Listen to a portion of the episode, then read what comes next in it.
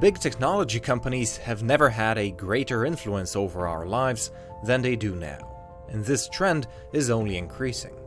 Unsurprisingly, alongside their growing power comes the ever louder public that calls out for antitrust litigation. But, unfortunately for the people, big tech is not going to be broken up. And in this video, we'll see exactly why they'll get away with it. This video is brought to you by Dashlane. Keep all your passwords safe by registering with the link in the description. Before we dive into the specifics, we first have to understand how the law defines a monopoly, and to do that we have to go back 150 years ago to the end of the American Civil War. When you compare the late 1800s to today, you actually find a lot of similarities. After the war had ended, a slew of new technologies appeared all at once and catapulted businesses into an era of rapid growth. Telegraphs were invented, which allowed for instant communication across the country, while the expanding rail gave industries nationwide reach. In the span of mere decades, the companies that emerged during this time of innovation would grow to tremendous sizes. Now, at the time, the most convenient way of legally structuring a large business was by using trusts. In fact, they were so popular that America had trusts for everything. There were meat trusts, rope trusts, whiskey trusts, and you name it. One of the largest trusts, which we've already explored on Business Casual, was Standard Oil, owned by none other than the richest businessman in history, John Rockefeller. Out of the 26 rival refineries in his hometown of Cleveland, he bought 22 outright, including 6 in a 48-hour period. It was known as the Cleveland Massacre, and Standard Oil ended up controlling 90% of America's oil through these types of deals.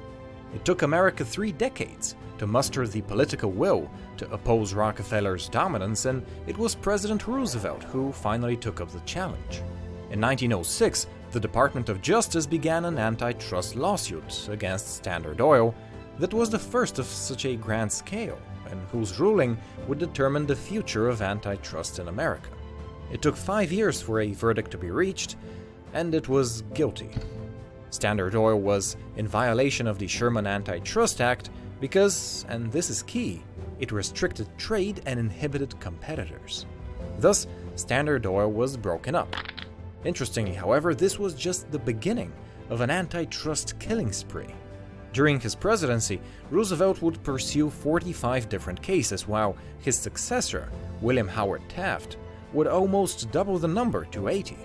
At the heart of most of these cases was the desire to encourage competition, sometimes even if the company in question wasn't even close to being an actual monopoly. This trend continued well into the 1970s, with some cases bordering on the absurd, like when in 1966 it was made illegal for 2 grocery stores to merge, even though they would have just 7.5% of the market. Another funny case came in just a year later when the government stepped in to regulate the pricing of pies in Salt Lake City. It wasn't until the arrival of Ronald Reagan that this absurdity would finally come to an end. As part of his sweeping economic reforms, Reagan also requested a full review of antitrust policy to see what made sense and what didn't. The man who shaped Reagan's antitrust reforms was Robert Bork, perhaps the single most important scholar in antitrust history. In 1978, he wrote a book in which he challenged pretty much all the assumptions of antitrust law that had dominated America for a century. In his eyes, some industries just have a natural tendency to concentrate. Thus, forcing competition onto them could actually just be nothing more than government protection of inefficient businesses, or in the political context of the time, something eerily similar to socialism. The changes he proposed were fundamentally simple. What really matters when asking whether a company should be broken up is not whether it is too big, but whether the consumers would benefit. This principle came to be known as consumer welfare, and it became a viral idea that spread among lawmakers, politicians, and eventually became one of the defining policies that helped elect Ronald Reagan in the first place. Under the new policies, big companies were no longer inherently evil as long as customers were okay. It is under this new and revised antitrust framework that our familiar tech giants would come into play.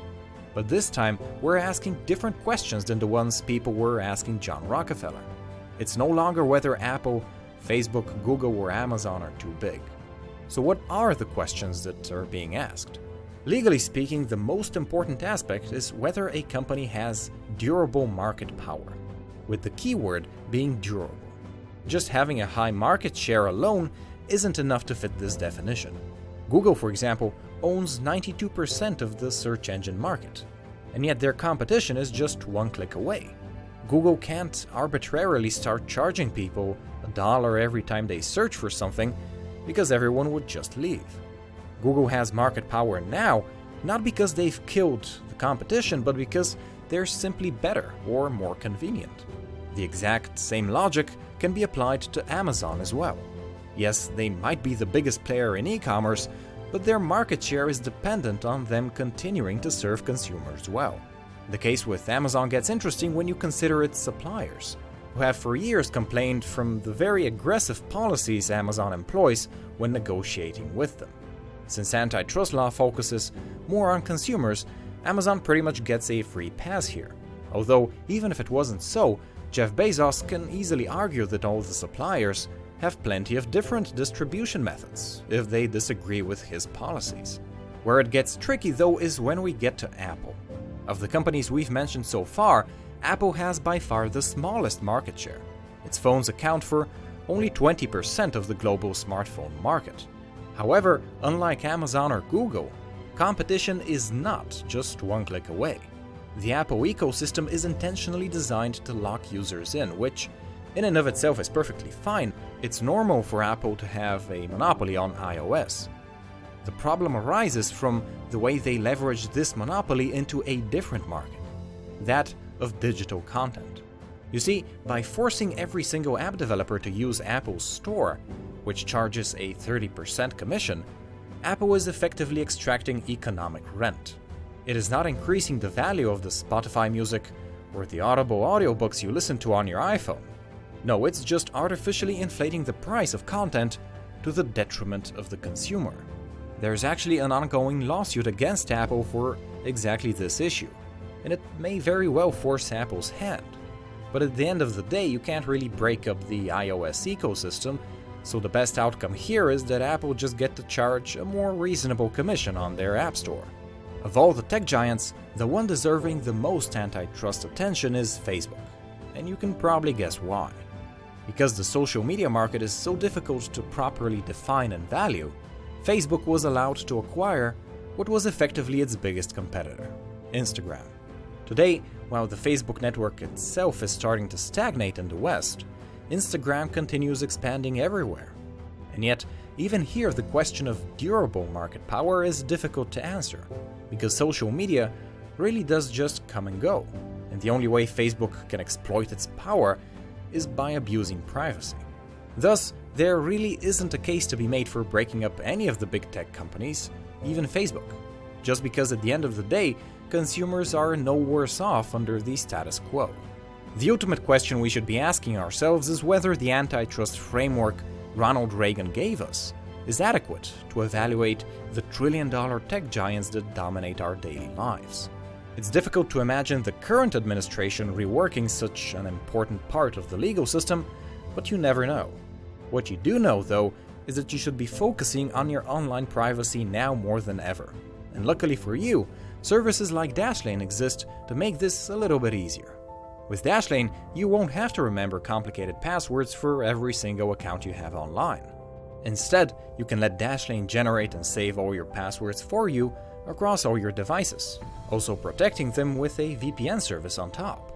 It's a great way to stay safe online, and just so you can see what I'm talking about, you can get a free trial of Dashlane if you register using the link in the description.